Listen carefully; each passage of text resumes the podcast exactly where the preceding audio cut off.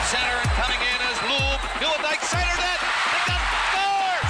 Matty McDonald! And over at that flame bench, there's all kinds of excitement going on there. And he's stopped by Markstrom from point blank range. You can put it in the win column. Yeah, baby! Yeah, baby! Yeah, baby! This is Flames Talk with Pat Steinberg on Sportsnet 960 The Fan. All right, this hour of Flames Talk is underway. It is Tuesday, October 10th, the first day of the NHL season, and T minus one for the start of the Calgary Flames and 82 games for them.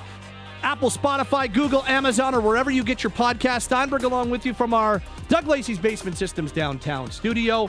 And uh, let's uh, say hello to our NHL insider to help us kick off the season. It's time to check in with Frank Seravalli, brought to you by South Trail Exports. With inventory shortages across the city, it's the perfect time to sell your vehicle for cash. Visit SouthTrailExports.com. And Frank joins us now as we get set for the start of the regular season. Lots of stuff to dive into. Let's uh, start by saying hello, first of all, to Frank in Pittsburgh. Hello. Hello, Mr. Seravalli. How are we doing? I'm good. How are you, Pat? I'm doing well. I'm ready to rock. I'm looking forward to the start of the season, and uh, I, I Finally. I, I know it's about. What did you say? The um, 847th day of the preseason was that the number you went with? Honestly, it, it feels like that. It felt like more. I know this has been a longer off season than the last few years, but it felt like at least from a media coverage standpoint. Obviously, you and I, you know, relinked again in the beginning of September when they were having captain skates. Everyone in Calgary was there super early. It's kind of been the same thing now for six weeks to get to this point. Yeah. Well, let's uh, let's dive in on where things sit with the Flames as they are a day away from the start of their regular season. What's uh, what's your gut saying on Elias Lindholm as the Flames? You know, kind of the, the feeling was both sides would take a, a real genuine push one more time before the start of the season to try and get something done. What's what's your read right now on where things sit with Elias and the Flames? So, as you know, this time of year, right before the opening night, there's always a flurry of contracts. We saw Rasmus Dahlin and his extension in in Buffalo, and you know, there's always a few that kind of trickle in just under the wire. An exciting way to kick off the season, but uh, sorry to disappoint, but I'm going to need to walk back my earlier prediction from last week or two weeks ago. Uh, I think there's very little hope. Obviously, don't want to say none because it can all change with one phone call. But I don't think that the Calgary Flames were sitting here today holding their breath, thinking that they'd be able to get Elias Lindholm done before opening night. So, um, no doubt the lines of communication are open. No doubt they're eager to try and get something done. But it doesn't seem like that's going to materialize at this point in time. Well, and all all throughout, and and you've made mention of this many times, kind of the slow play approach that Craig Conroy has taken to this, and not kind of getting pushed into making a bad deal or signing a bad contract or whatever the case may be. But now the season's starting, and Lindholm, Hanifin are two high profile pending unrestricted free agents at the end of the year. What's the uh, What's the risk reward analysis on this in your eyes? The a there's obviously the risks of starting with a guy on an expiring contract, but we've seen many times where that ends up working in a team's favor. How, how do you see that analysis when you take a look at the pros and cons? I actually think, and this is probably not going to be a popular opinion, I think the risk reward profile favors the Flames now. The player is the one shouldering all the risk from a future earning perspective. Mm-hmm. What the team has done now is really open themselves up, probably, you know, against their wishes. Like they'd rather have this guy locked up and and a known commodity. So they're backing into it, but in a way, what it does, even if it might end up costing you a couple more bucks later, what it does is allows you more time to evaluate. You know, everyone, we've talked about how different the vibes have been, how everyone's positive, excited, smiling, happy, all those things. What happens if that doesn't translate to success? Mm-hmm. What happen? I see the Calgary Flames as a playoff team this year. what happens if that doesn't materialize? What happens if they're not competitive? You'd probably be sitting there having a pit in your stomach, knowing that you've got a significant chunk of, you know, cap space and term locked up for the next period of time. So, in a perfect world, I, I think they would like to have had this done because they're a believer in Lindholm. Mm-hmm. But at the same time, I don't know that it's necessarily the worst thing. You can always take a bigger run at the guy, you know, next off season, whatever it might be. And if not, then, you know, I think one of the big things that I see in the league, and, you know, I don't want to say this really ever too loudly because I don't want to be critical of anyone, but one of the big things about the way hockey works is there always seems to be a fear of, oh man, how are we going to replace this guy? We can't let this guy go. First off, no one's bigger than the team. And second, you never know what's out there. And you can always find creative ways to use your assets, your space wisely to improve your team. So, um, I don't know. I, I really don't think it's the worst scenario possible for the Flames. The um, when when we go back to draft time and late June, when things really started to look kind of bleak future wise for the Flames with a lot of these players. There was all that list of uh, pending unrestricted free agents. And since that time, we know Tyler Toffoli got dealt, and now Michael Backlund has signed an extension. So, two of those players they've taken care of, but still a, a good chunk of names that will enter this season as pending UFAs. Are you surprised it wasn't more than that, or it hasn't been more than those two? Not really. I mean, I think it's one of those situations where the squeaky wheel gets gets the grease. Tyler Toffoli was maybe the most vocal, maybe the most loud, at least through his agent in terms of making something happen. Like I said, you know, there's not really any negativity here. Right. You know, they're open to this and they they say that in a really positive way. Michael Backlund, it was never like, get me out of here. I don't want to be here anymore. It was, I'm not sure, or I'm leaning towards not, just to be candid. And that changed. And, you know, I think that has the power to sway others. I also think that this was handled in an appropriate way. There was no, my hair's on fire and I have to do something immediately just for the sake of doing something. And oh no, the walls are collapsing and what are the Calgary Flames going to do? There was never any of that. It was strong, it was solid, it was steady. Um, and that's really how you keep, you know, keep everything together. Yeah. And that's I think that's the story of the Flames off season is they were able to keep it together in a way that allows this team a real chance, a real shot to be competitive this year. We're chatting with Frank Seravalli. He's our NHL insider. Tuesdays on Flames Talk from Daily Faceoff and dailyfaceoff.com. Uh, what was your And rea- I wanted to add, Yeah, too, go ahead. Go real ahead. quick, just that I think that's a leadership thing. Like, you know, Craig Conroy's new in this job. It could have gone a lot of different ways. Think about the way his first few weeks went. you know, yeah. you've got the coach out the door. You've got a bunch of news about players that may or may not be on the move. Your fan base is up in arms. He's just got a real positive way of talking about people that I think, and to people that I think has just really put everyone at ease. Yeah, and it's uh, it's going to be it'll be it'll be a story to watch as the year goes along as to how the team plays and what they do with some of these players. There's no doubt about it, and you know it's it's funny because you know while we're having this conversation in Calgary. I, I know I certainly wasn't expecting to get an email with the Winnipeg Jets announcing their own news of two identical seven year contracts for Connor Hellebuyck and Mark Scheifele, both at eight and a half million dollars. That stunned me when I saw that come across my inbox. How how surprised were you when that news hit you? So I hate the term hockey insider, and I've mentioned that to you before. But even as someone who deals with that on a daily basis and in that world, I actually had to do a double take on my phone and like check the veracity of the email. Like, is someone is someone trying to get me here? Like, what's what's going on? And I think the biggest thing is I, I didn't see it coming because the Jets really didn't seem to be active any which way. Like they didn't seem to be efforting to try and move those guys this summer. Um, they didn't really seem to be, you know, heavy and, and dead set on trying to bring these guys back.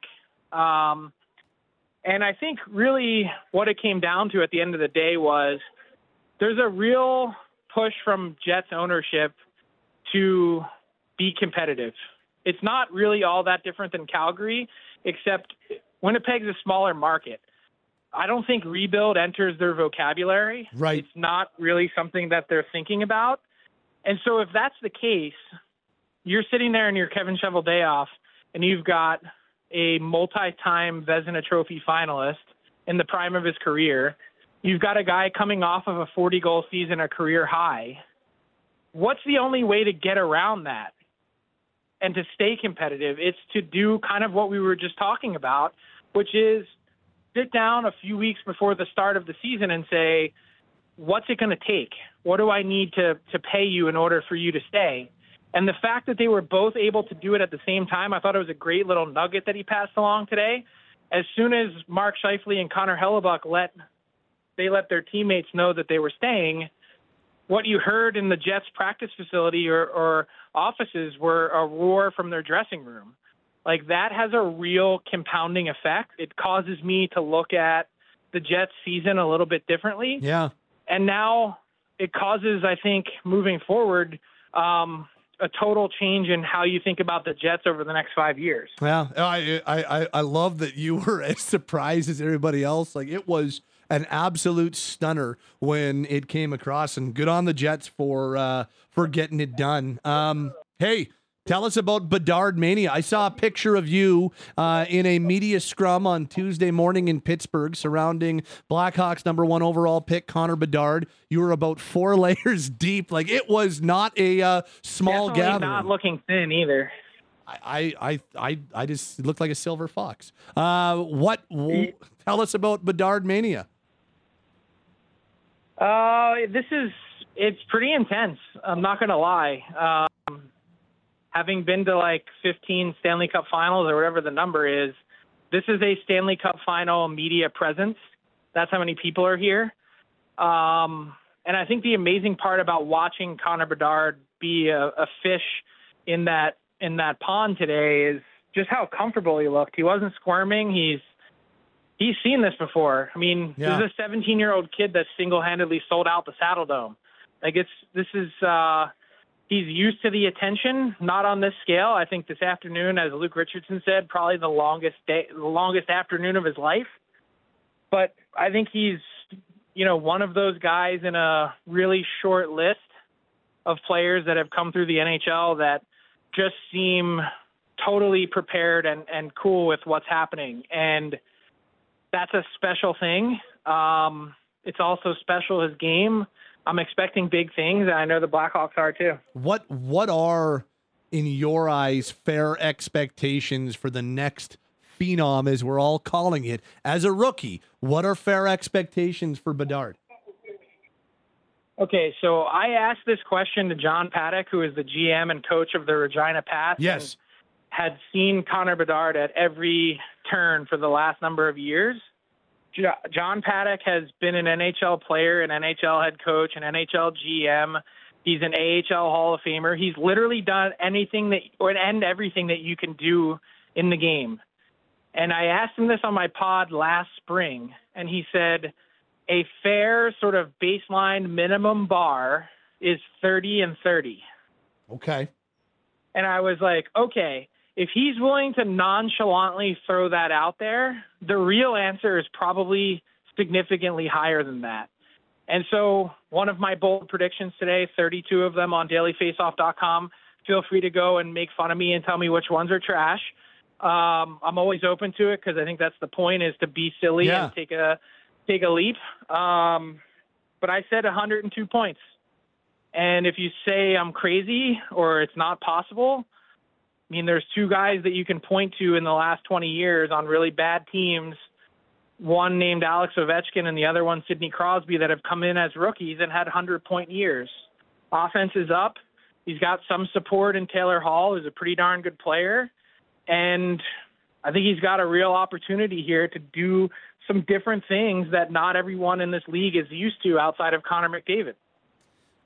102 points. I would love that. That would be an awesome story. And honestly, who's to say he couldn't? Like honestly, we're talking about a guy that is being hyped up as the next great one. Why why couldn't he go and do something like that? I'm really excited. I cannot wait till Chicago comes to Calgary for the first time. I cannot wait to watch Bedard take on Sidney Crosby and the Penguins on Tuesday night. It's going to be a lot of fun. Okay, before we let you go, Let me so let me tell you this. I'll, Yeah. I'll say this as a my minimum baseline.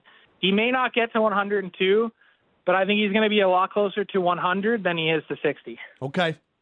I like it. I like it a lot. Any uh I, I read the column. I don't want to give them away. What are like some of the gi- give us one or two of the predictions that you're really uh you really like that you threw out there. Any anything that uh right off the top of your head from that column you posted today uh in terms of bold predictions? I mean, I think that's kind of the point of it is that you have to put yourself out there in a way that you don't really feel good about any of them. Yeah. Like if I was just to say, I don't know, Connor McDavid's going to win the heart. Like, okay, congratulations, bud. Glad to see that you've paid attention for a little bit. Like, you know what I mean? There's uh, no, nothing makes me feel good about that column. The whole thing kind of, I have a pit in my stomach as I'm pressing send. I can't wait to look like an absolute moron. But that's kind of the point. Is we're talking about hockey. This is supposed to be fun. Yeah, hundred percent. Uh, appreciate it, Frank. Good stuff. Enjoy Bedard Mania and uh, enjoy the rest of the season. We'll talk to you next week when the season is well underway. Good stuff as always. Sounds good, Pat. Have a good one. You too. That's uh, Frank Seravalli. He is our daily face-off NHL insider, and he joins us every Tuesday here on Flames Talk. The whole Connor Bedard situation is fascinating. 102 points. Uh, Steinberg with you. Aaron Vickers here as well. Um, yeah, like I, who's to say he couldn't hit triple digits as a rookie? And I'm not saying that if he doesn't, he's a failure. McDavid didn't hit triple digits. He also got hurt in his rookie year.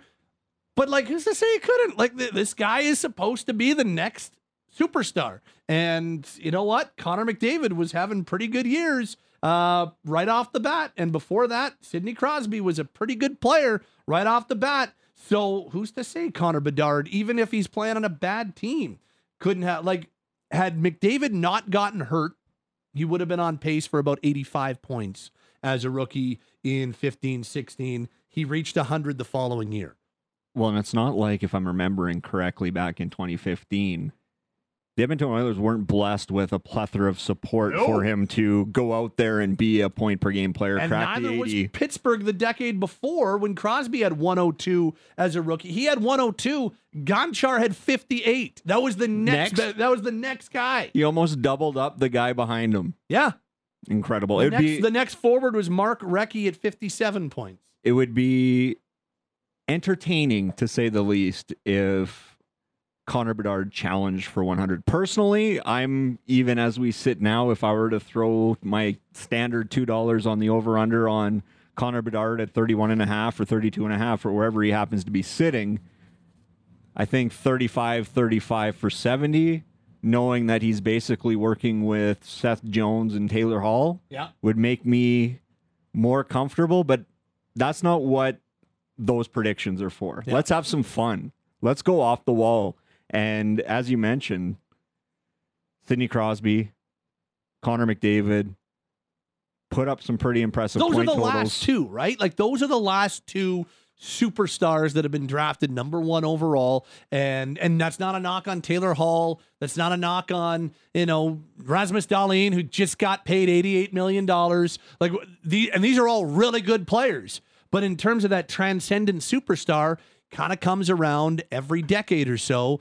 Crosby, McDavid, and now Bedard. Who's to say why wouldn't in a more wide open NHL where a guy just had all like uh, 61 goals and 150 points last season, why couldn't the next guy who's already lit things up in the preseason be threatening and challenging for triple digits? Would you put Alex Ovechkin in that category too? He wasn't as hyped as Sidney Crosby, but he was certainly hyped going back in. So in his rookie year, he had 106 points. He scored 52 goals.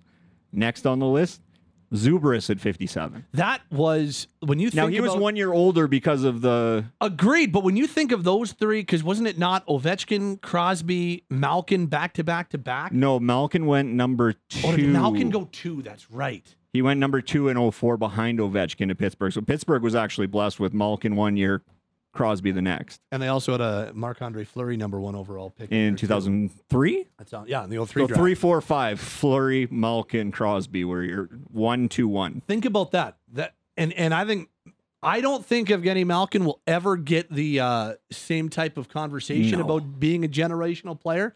He'll go down as one of the highest point per game players in NHL history. Uh, so when you think about the Penguins getting those two guys and Washington getting Ovechkin, those are three generational players in the span of like two years. That doesn't happen very often. We didn't see another one till McDavid. We haven't seen another one. I guess MacKinnon is the closest that we've gotten in that mix. And now it's Bedard. And even Malkin in his first year, now granted, that was two years removed from his 04 draft, had 85 points. Yeah. Let's have some fun. Sure. Who wouldn't love to see that, to be perfectly honest with you? Connor Bedard exploding every stop he would go, and not that he isn't going to be already, but if you're going 50 50 for 100 points, every stop is going to be basically what he just experienced in Regina in the, in the WHL loop, where it was just rock star and sold out buildings, only at the NHL level. Uh, okay, as always, Frank Seravalli, our NHL insider, brought to you by our friends at South Trail Exports. With inventory shortages across the city, it's the perfect time to sell your vehicle for cash. Visit southtrailexports.com. Flames Talk is live on Calgary's hockey station, Sportsnet 960 The Fan. All right, Steinberg and Vickers along with you this hour of Flames Talk, and it is time to get going with our first official in season Daily Flames Roundtable brought to you by Mercedes Benz Country Hills. The 2023 Mercedes Benz EQE 350 SUV blends futuristic tech with plush luxury for 449 bi weekly. Get yours today at Mercedes Benz Country Hills. Vix, can you believe it? First of I'm- all, hello, Vix. Hello, Patrick. How are we? It's I'm good. I'm very good. And it's our first in-season edition of Flames Talk. It's a Tuesday, October 10th, and the Flames don't start until Wednesday, but the season is officially underway on this Tuesday. It feels good. NHL regular season hockey's back. I mean, that preseason took forever. It felt like I don't know about you, I think but they should double it next year. but it also feels like just a couple weeks ago we were doing the aftermath of what happened in the 2022-23 season. So to be here now, it was a sprint right up until training camp started, then a little bit of a marathon, and now we're ready to drop the puck Wednesday. Let's go. Let's say hello to the voice of the Flames, Derek Wills, to complete our Daily Flames roundtable as we get set for 82 regular season games, hopefully 82 meaningful regular season games, and more to come after that. Gentlemen, uh, the news of the last 24, 48 hours for the Calgary Flames is their opening day lineup. It is 22 players, and one player that we did not expect to be on the opening day lineup uh, was AJ Greer. He was claimed Monday at noon off waivers from the Boston Bruins. On Tuesday, he was practicing as the fourth line left winger with Adam Ruzicka and Walker Duehr. We expect him to be in the lineup on Wednesday when the Flames welcome the Winnipeg Jets. Friends, what what does AJ Greer bring to the Flames? What are we expecting him to bring to his new team?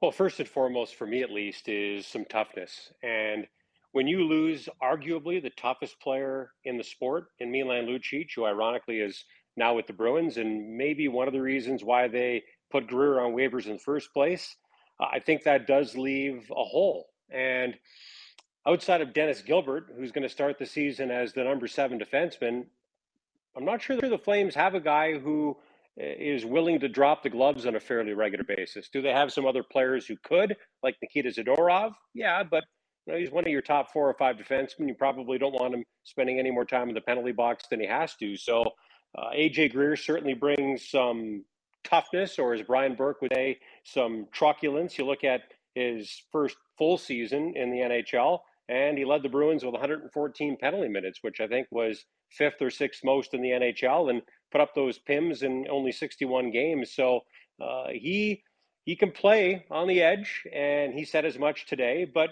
just some takeaways from his first media avail as a member of the Calgary Flames. I was really impressed by his intelligence, just some of the answers he had to our questions, and the fact that he just kept bringing everything back to winning, doing what it takes to win. And I think it's important to remember that this guy is coming from a Bruins team who set regular season records for winning a year ago. So he mm-hmm. was a big part of that culture. And I think bringing another guy into the fold who knows what it takes to win, who has won, I think that's going to help the Flames. So he adds uh, some experience, not quite as much as Dryden Hunt had on the left side of that fourth line, but he's played over 100 games in the league. So he's young, but not super young. But uh, just uh, the, the energy that I expect him to play with and uh, the toughness that I think he's going to bring to this team. Yeah, I'm not going to profess to be an expert on AJ Greer after seeing him in one skate. So I did a little checking with a couple Bruins based reporters, and the scouting report back is that he's going to be a workhorse on the forecheck. He's going to be a pretty typical fourth line grinder who fights more than most these days. And the situation in Boston really was you mentioned Milan Lucic taking up a roster spot. He got forced down the depth chart a little bit by some younger players as well. And in listening to him talk today, he seems to have a bit of his chip on his shoulder and he wants to prove he belongs at this level. Now, last year he played 61 games, so he was a very much a regular in the lineup on a team that had, what, 135 points in the regular season, a lot of regular season success. But he's also a healthy scratch at times, too. But when he was on the ice, the on ice goals for percentage was 63.9, which is great for a fourth line. Expected goals was 57.5%. He's a guy that's going to be, as reported, that typical fourth line grinder who can play with a bit of a physical edge. And like you say, Wills, can insulate and defend his teammates when need be. Yeah, I mean, I, I think the, the number one thing that comes to mind is even just uh, standing beside him while he was talking, as you mentioned, Wilsey, earlier on this Tuesday after their final practice of uh, of the preseason or their final practice before their regular season opener. Just that's a big dude. Uh, he's tall. He has some bulk to him, uh, and so that's something outside of Zadorov, they, they don't really have a ton of just overall size either. Like we're talking about a team that, you know, we're still trying to figure out exactly what their identity is. Are they a fast team? Are they a skilled team? Are they a, a tenacious team, up tempo team? You know, big team I, they're not. That is just not what they are. This is not a team that you would put in the heavy category and that's fine. But you had a guy like greer he adds a little bit of size and and kind of the similar scouting reports that aaron just threw out. It's like yeah he uh, he can skate pretty well. He'll drop the gloves. I think he had seven fights last year so adds a little bit more on on that front as well. And so you've got an option there. You've got a left left wing option. You've got dryden hunt who had himself a nice camp as well as another option. Looks like he might be the odd man out to start the season, but it's uh, I, I I like I like the pickup, and I'm curious to see what it's all about because really well spoken guy, real team first guy. He's got some size. I'm I'm curious to watch him in action. I am. So am I, and uh, he's also bilingual, so he adds uh, that element to the team. And you know there are a handful of French Canadians inside the Flames dressing room, so uh, someone else uh, that can speak that language and, and speak to French members of the media. But uh, again, just really impressed by his intelligent answers to our questions today. And I also get the sense, guys, that he's got a bit of a chip on his shoulder. You know, feels like maybe the Bruins didn't give him a chance uh, to, to once again show them what he can do at the NHL level. And uh, I'm not sure if that has anything to do or even a little bit to do with Milan Lucic coming in, but you, had a guy that tough, and maybe you feel like you can uh, let a guy like AJ AJ Greer go. So it's going to be interesting to see how it plays out. I do kind of feel for Dryden Hunt because, as you just mentioned, Pat, I thought he had a really strong training camp and preseason. Uh, and I guess the good news is he does more than double his salary. He's got a really good base in the AHL, but makes more than double in the NHL. So uh, at least he's going to be making quite a bit more money uh, having made the, the opening day roster. But I also think that Hunt could potentially be the perfect 13th forward. He's played over 200 games in the league, can play all three forward positions, and we saw him do that during training camp in the preseason. So you, you got to love that versatility from him. And uh, if it doesn't work out with Greer, I'm not saying that it won't because I think it probably will, mm-hmm. given what the Flames' needs are. But you know, Hunt's a guy who can, I think, jump into that spot if needed as well.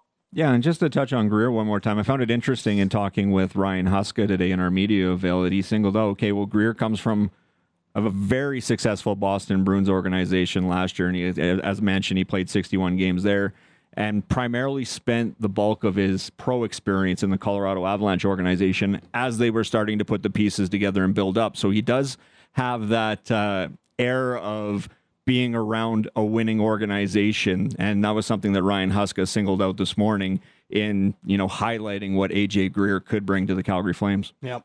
Uh, it's Derek, Aaron, Pat, Daily Flames Roundtable on this Tuesday edition of Flames Talk.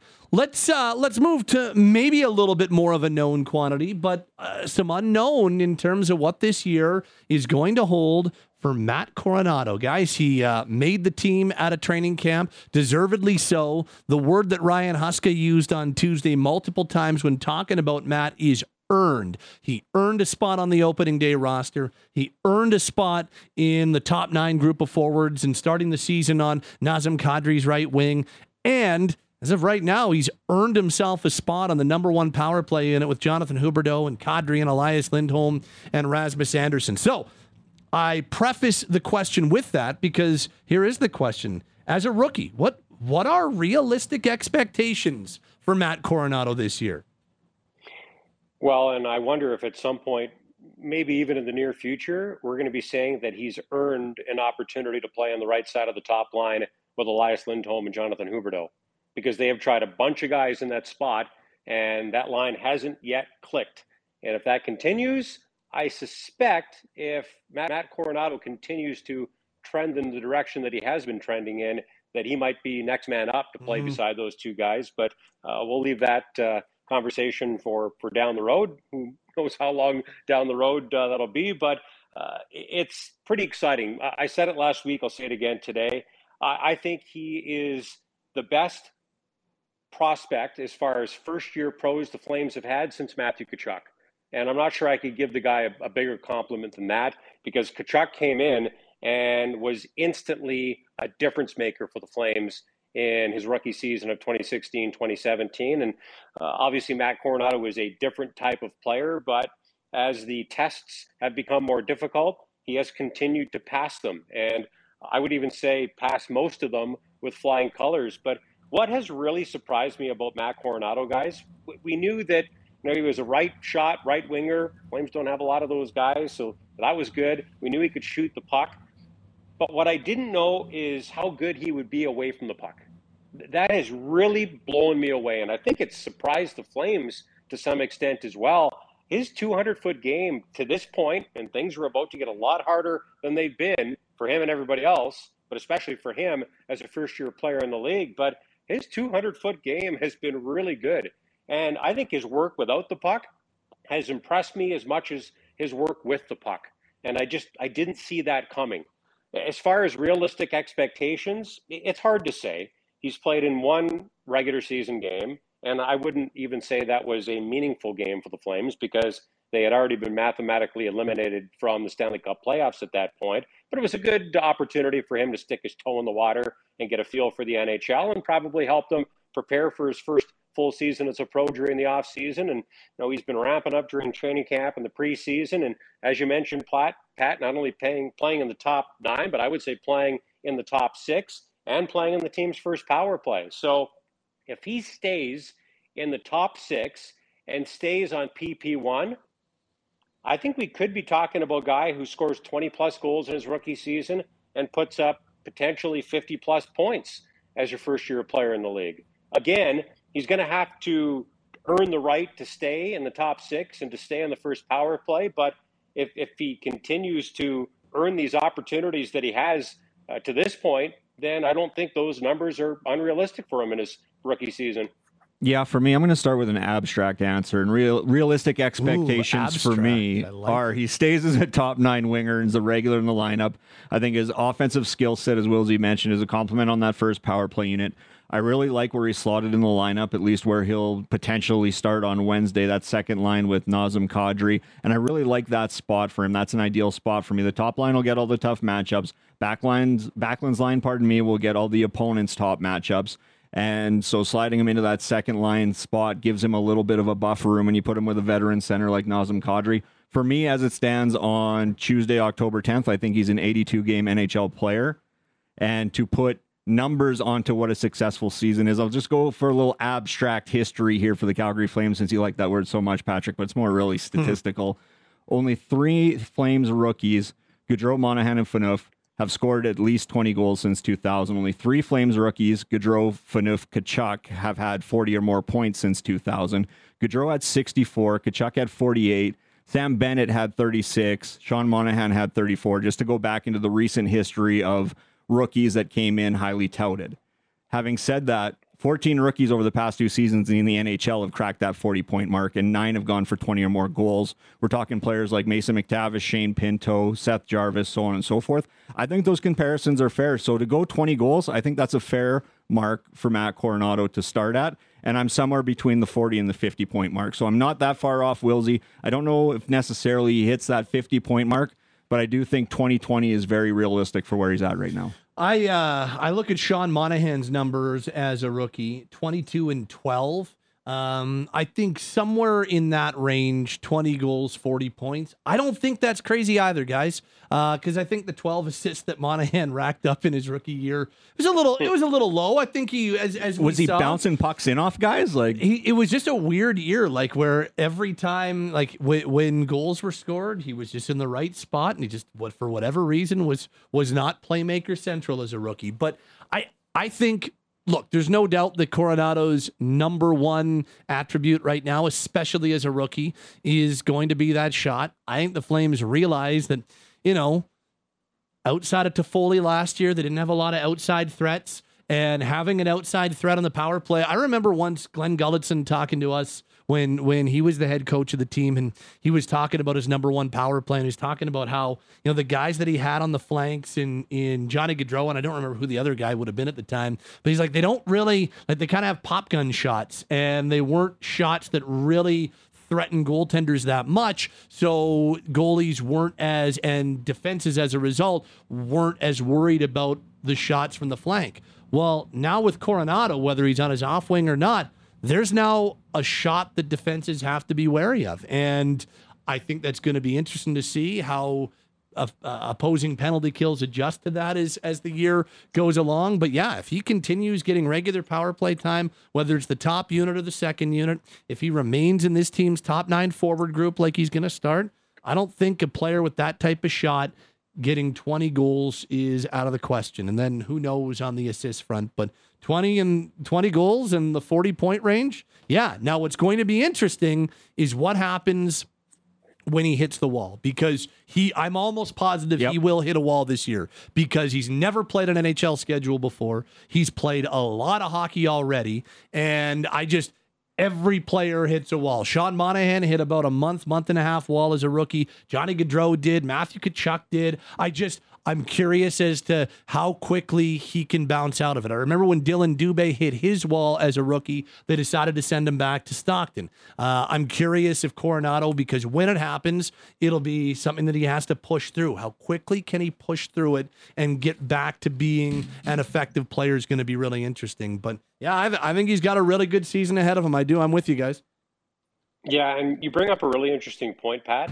And I think the transition is more difficult for college players than it is for junior players yep. because There's the not junior used schedule is a lot closer to the NHL schedule than the college schedule is. So the good news for Matt Coronato, there'll be a lot less practicing than there was in college, and I know that can wear on some guys at that level. But uh, it will be interesting to see if uh, he maybe becomes a healthy scratch in a game or more. And we we've seen that happen with all of the Flames' top rookies since I've been in town. And uh, it will be interesting to see if I can get through the season healthy and if he can stay in the same spots that it appears he's going to start the season in. Let me ask you guys this because it was the year before I arrived in Calgary. Mm-hmm. Who did Sean Monahan center in his rookie season? Woof. Uh, it was a lot of different guys. Yeah. Um, now off the top of my head, I cannot. You know I cannot remember off the top of if my head. If you stall for me enough, I can pick it out. Okay, let's see who can okay, find I'll, it I'll quicker. I'll stall here for you. Okay. Uh, you guys do your Googling. Um, and the reason I asked this question is because, well, two reasons. Matt Coronato plays right wing, not center. So that might free him up a little bit more mm-hmm. offensively.